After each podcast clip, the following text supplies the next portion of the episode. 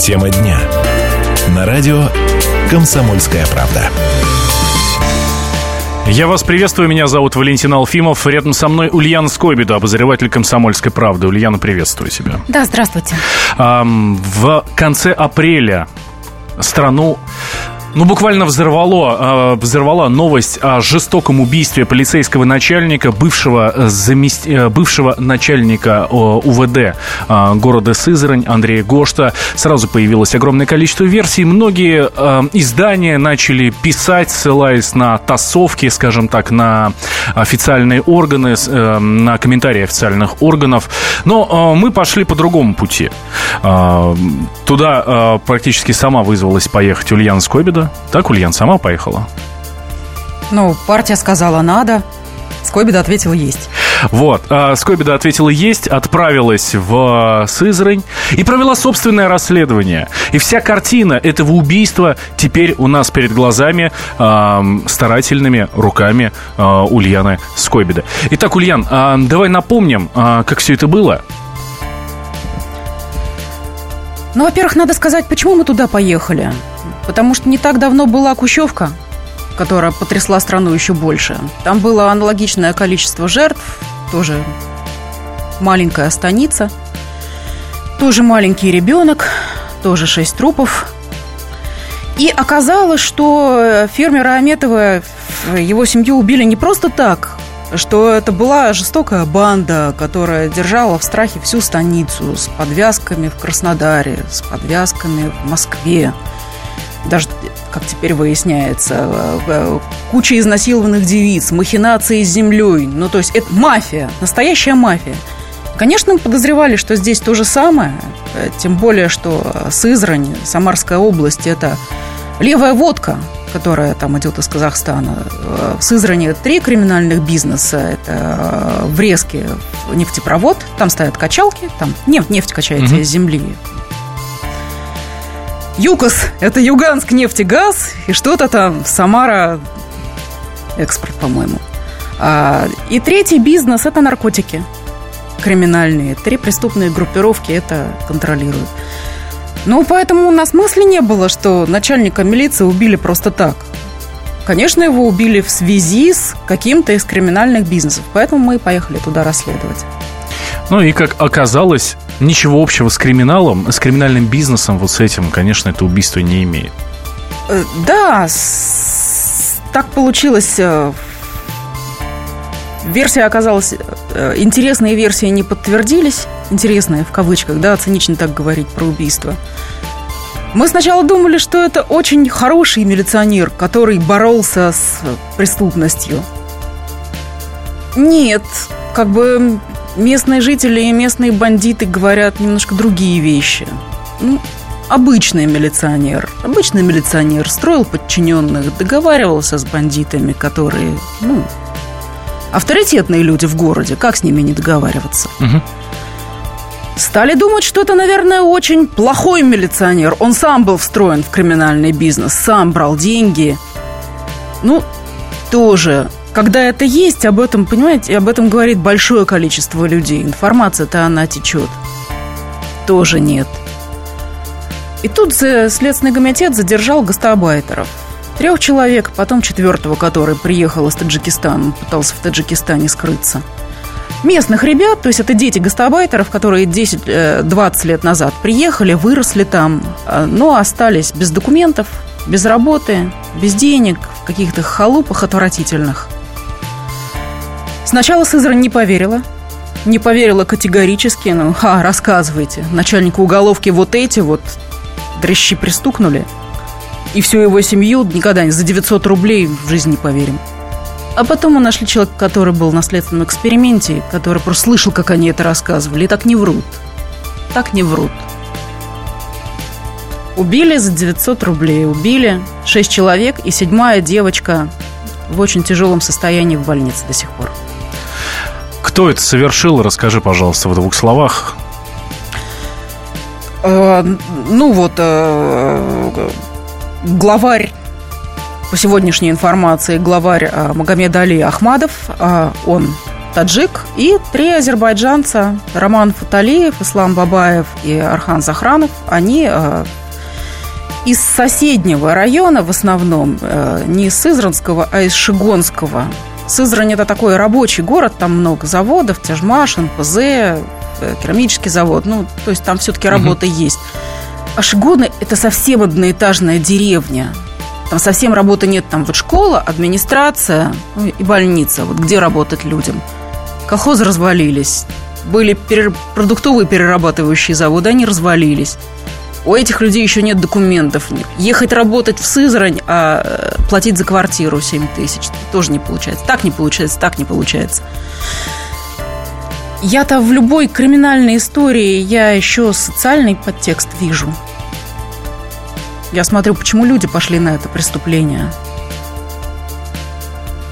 Здесь получается, что люди пошли на это преступление... Это люмпины. Ради ограбления. Да. Да. Они стали искать пути к обогащению незаконными способами, раз они не смогли встроиться в российскую жизнь. Работали, э, главарь работал на рынке, искал что там скрысить, ну, местные э, работники рынка так считают, что он ходил, спрашивал, а сколько ты получаешь, а угу. как у тебя сейф закрывается, а как у тебя сигнализация работает, ну, такие вопросы. Они... Вроде, вроде бы хихоньки-хахоньки, да, так вот, по-дружески. А... Это вот такая простота хуже воровства, у них челюсть выпадала. И потом этот рынок ограбили. Он говорит, ты вчера вот спрашивал, как сигнализация работает, и ты ключи делал. Он, а, он э, сапожник, ну, то есть у него металлоремонта такая будочка. Он ключи делал. Э, все сейфы, все кабинеты открыли ключами. Ну, кого подозревают в первую очередь? Наверное, того, кто вчера ходил и спрашивал, сигнализация у тебя как отключается? Вот, то есть это такое еще, ну, на умственную полноценность тоже надо, конечно же, проверять. А люди не совсем понимали, на каком они свете находятся, то есть как их будут искать. Он эти палки вытачивал прямо на рынке, которыми забивали людей. Лопату черенок пополам разрезал, ручку выточил, ну, значит, чтобы рукой было удобно брать. Изолентой замотал, чтобы это занос не было. И еще и показывал. Он еще и показывал. А зачем тебе? Ну, вот бита, буду на дороге отбиваться. Ну, хорошо, однако. Вторая зачем? А, продолжим сразу после небольшого перерыва. В подтверждение слов а, Ульяны у нас есть прямая речь жительницы поселка Шигона. Но это сразу после новостей.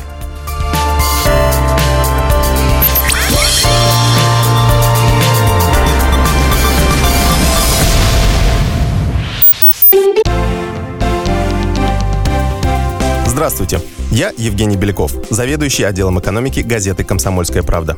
Я знаю почти все об экономике страны, личных финансах и время от времени даже играю на бирже. Но у меня нет миллиона долларов. И я очень хочу его заработать. Поэтому каждую неделю в прямом эфире я буду общаться с тем, кто смог стать богатым и знает, как сделать богатым меня и вас. Встречайте новый проект «Миллионеры». Каждый понедельник в 3 часа дня только на радио «Комсомольская правда».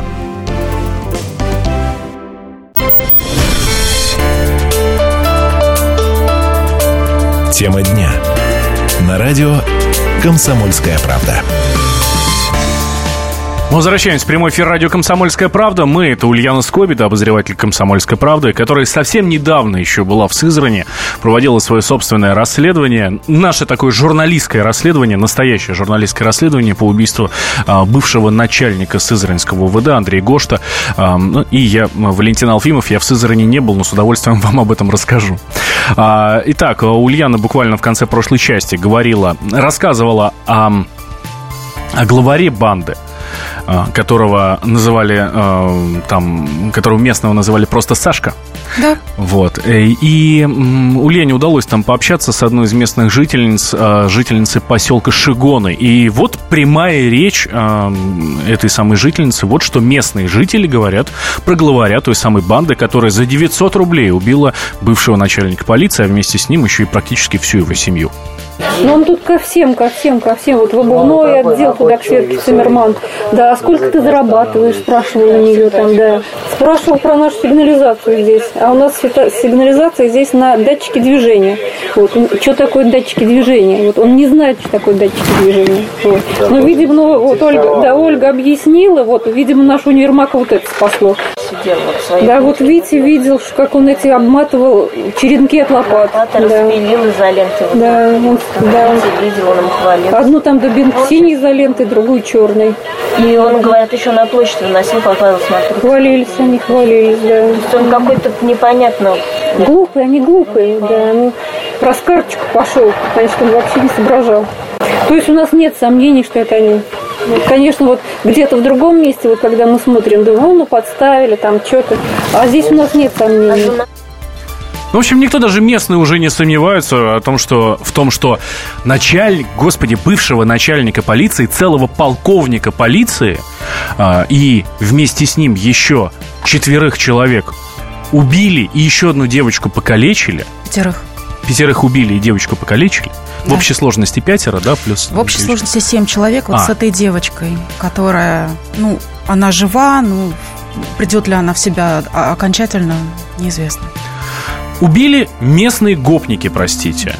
А, в, в прямом смысле слова а, люмпены, да, а, люди, которые в принципе не понимают, что происходит вокруг. Гопники – это, наверное, все-таки не то слово. Гопники – это хулиганы, ну, так, братки, бандиты. Ну, пацаны, которые станут бандитами.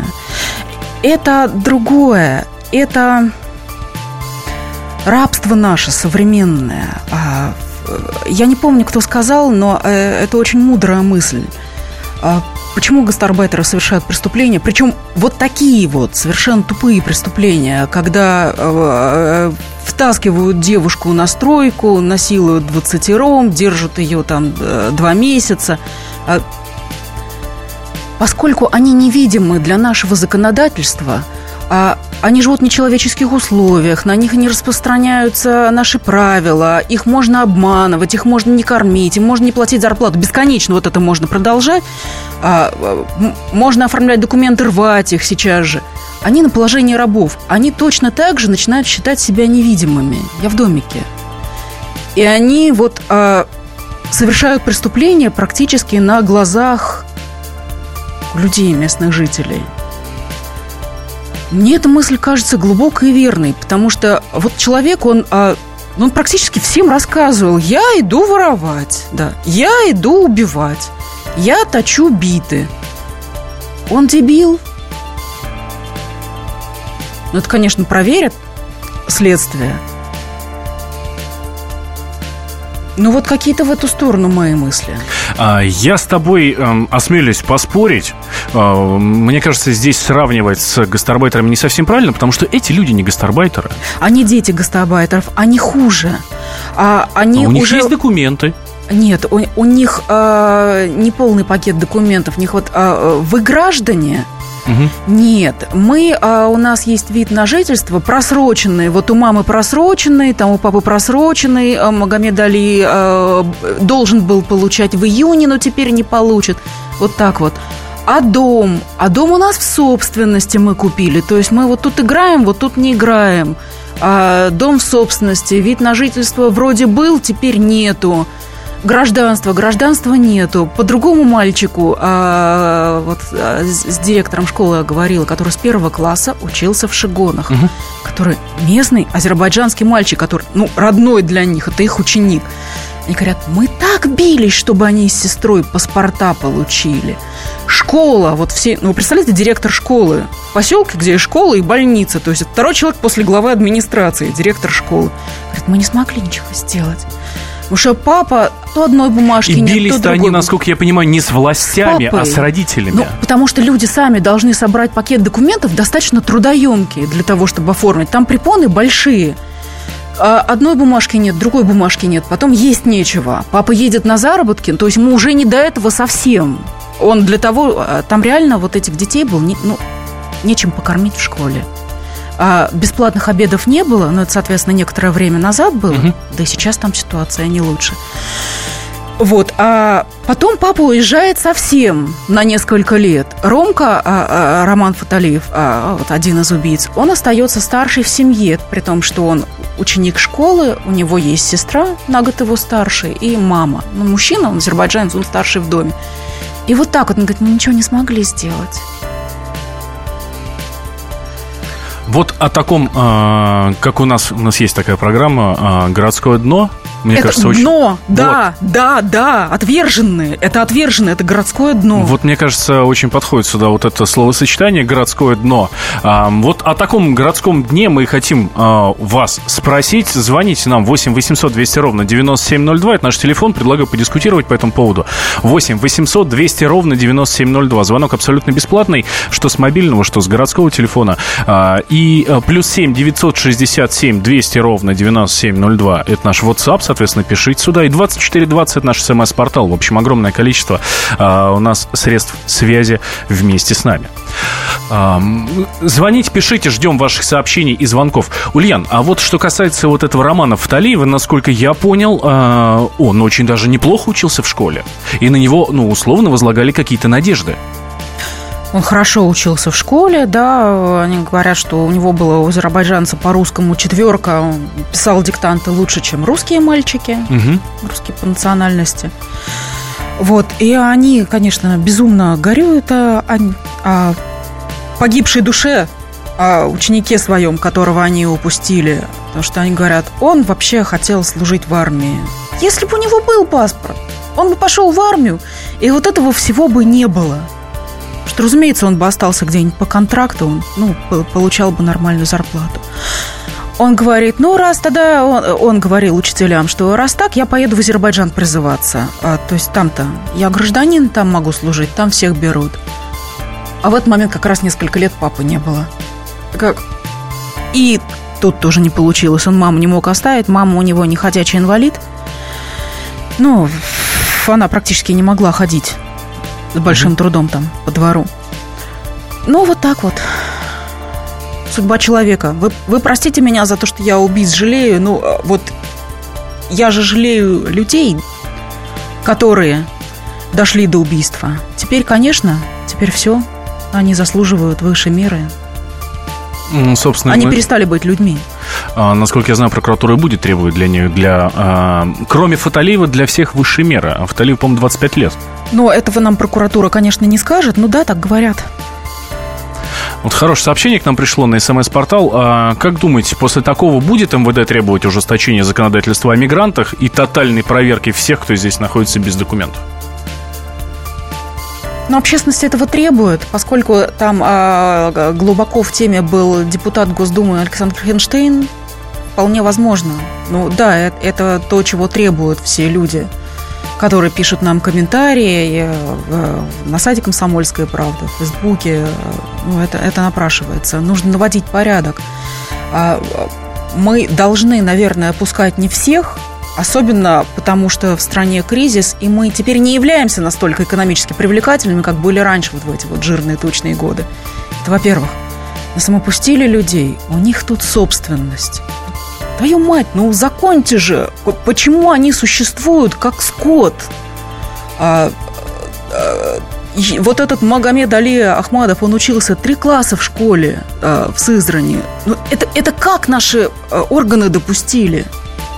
Это же уже наш ребенок, его родители жили здесь вот 22 года. Три класса человек учится в школе. Он стал убийцей. Это же безобразная работа чиновника. Получается, что убийцу вырастило наше общество и наши чиновники. Конечно! А, убийцу вырастило наше общество, которое а, позволило существовать вот этому классу невидимых людей. Это да, горькие на дне. Они не рабочие, не нищие. Кто они? Рабы?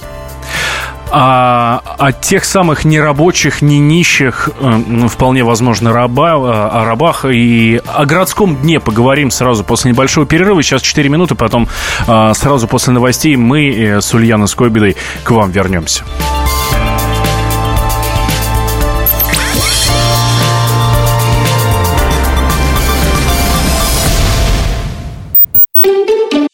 Каждую субботу с 16 до 17 часов на радиостанции «Комсомольская правда» я, Леонид Альшанский, почетный адвокат России, веду передачу «Народный адвокат» и отвечаю на ваши вопросы по проблемам административного права, ГАИ, таможенник, пограничник, гражданского права, дачной амнистии, земельных отношений, обманы страховых компаний. Обо всем этом вы услышите в наших передачах каждую субботу с 16 до 17 часов.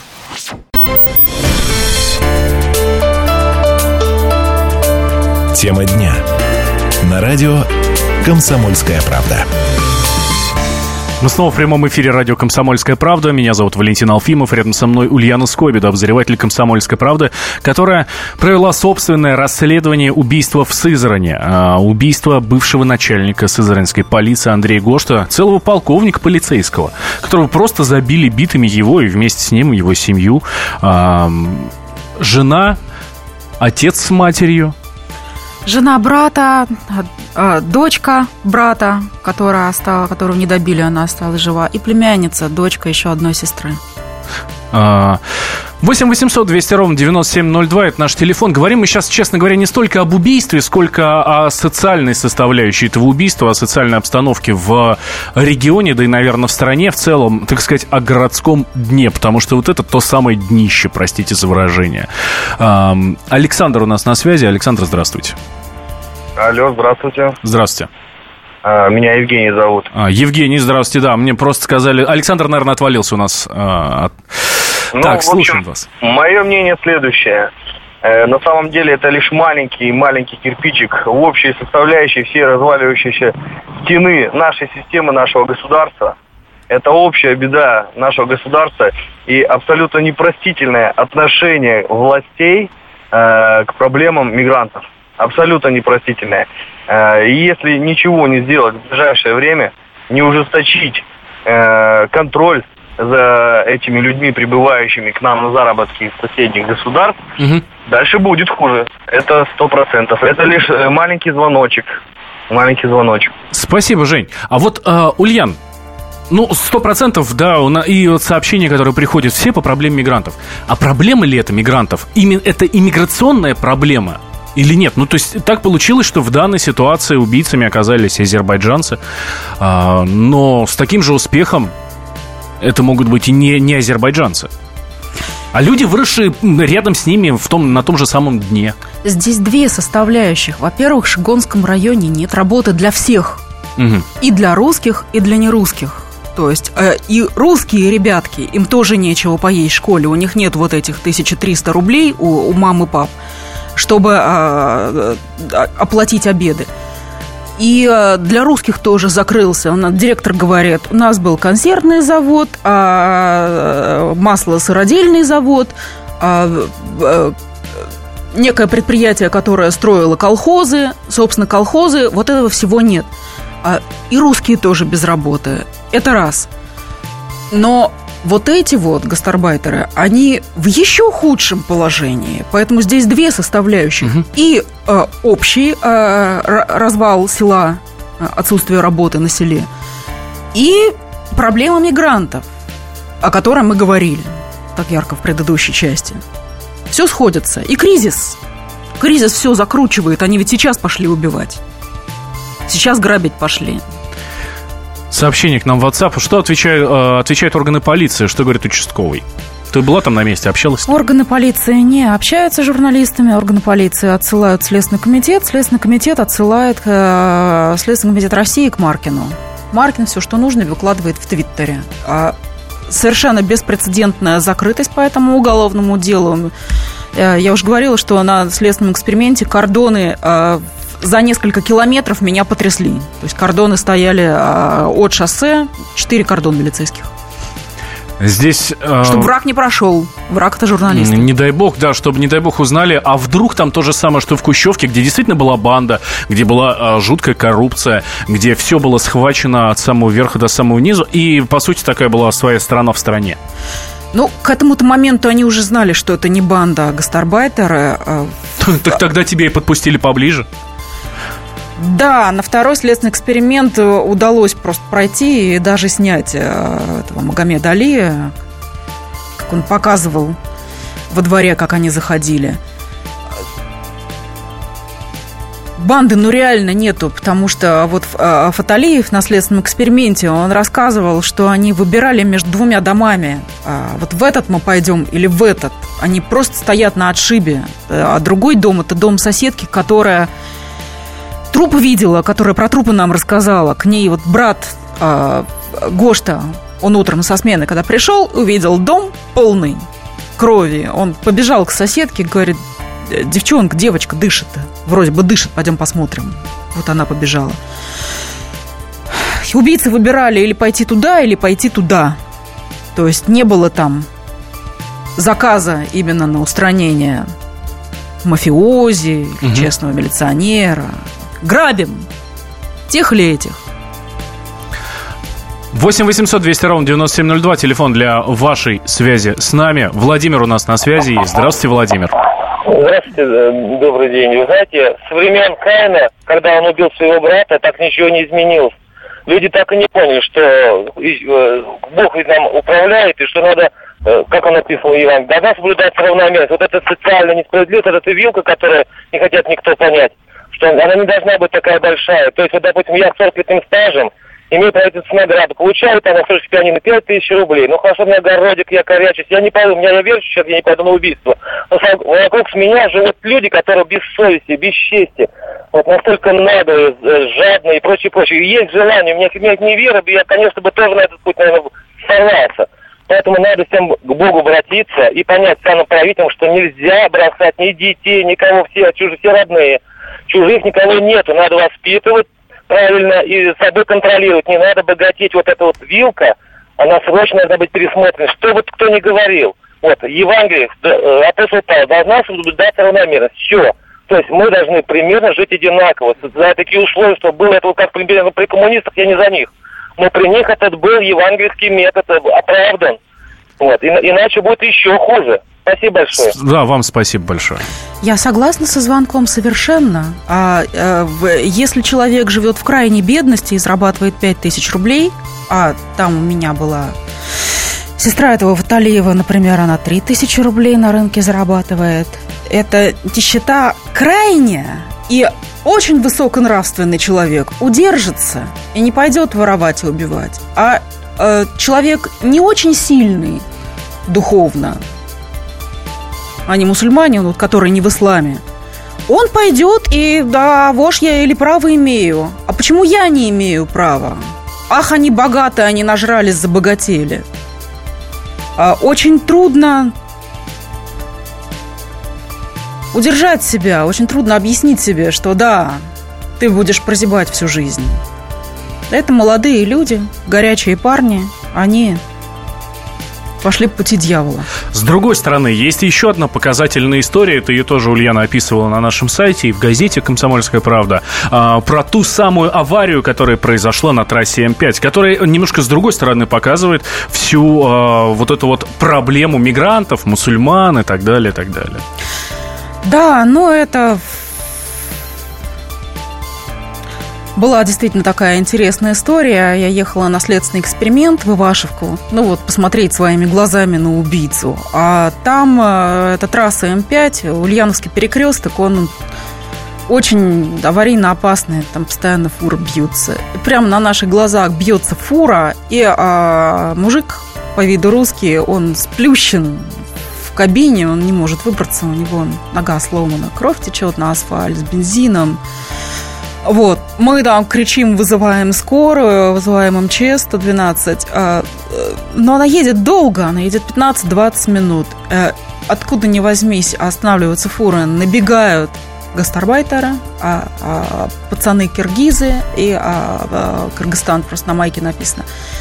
И по виду азербайджанцы, то есть из разных фур. Они бились за него вот столько времени, пока не ехали спасатели. Они привязывали тросы, они вышибали дверь, они... Э, никто не думал, что оно вообще рванет сейчас. В общем-то, это же тоже возможно. Там бензин кап-кап-кап-кап струйками. А, я что могу? Я стою, я только звоню, звоню туда, и там, и Господу Богу молюсь. Э, чтобы человек вышел, потому что он сереет, и э, а вдруг сердце не выдержит. пацаны, вот эти гастарбайтеры, они его не бросили. Я думаю, что моральная поддержка, что он не один, ну, тоже помогла ему продержаться. Потом приехали спасатели, приехали врачи, приехали пожарные, его вытащили, дверь отжали. Но это, это я-то просто еду, вот эти все комментарии читаю о том, что всех, не буду произносить слова, приезжих угу.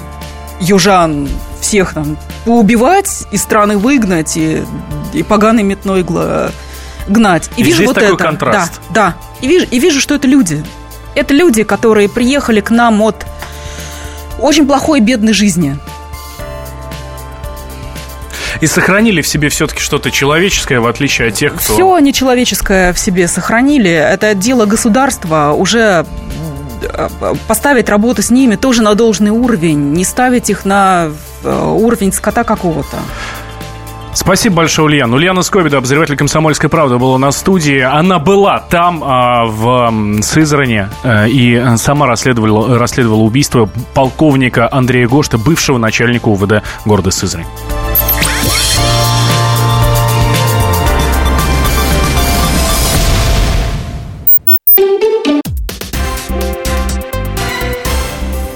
Проблемы ему по колено. И по пояс любые критики. По плечу разговоры с теми, кто по локоть увяз в политике. Политика в России – это не только скучные речи и предсказуемые выборы. Политика в России – это еще и яркое шоу. Это и схватка не только идеологии платформ, но и характеров и личностей – и потому программа о политике должна быть бескомпромиссной и жесткой, потому что веду ее я, Александр Гришин, политический обозреватель «Комсомольской правды». Политическое шоу «Руки по локоть» с Александром Гришиным. Слушайте каждый вторник в 16.05 по московскому времени.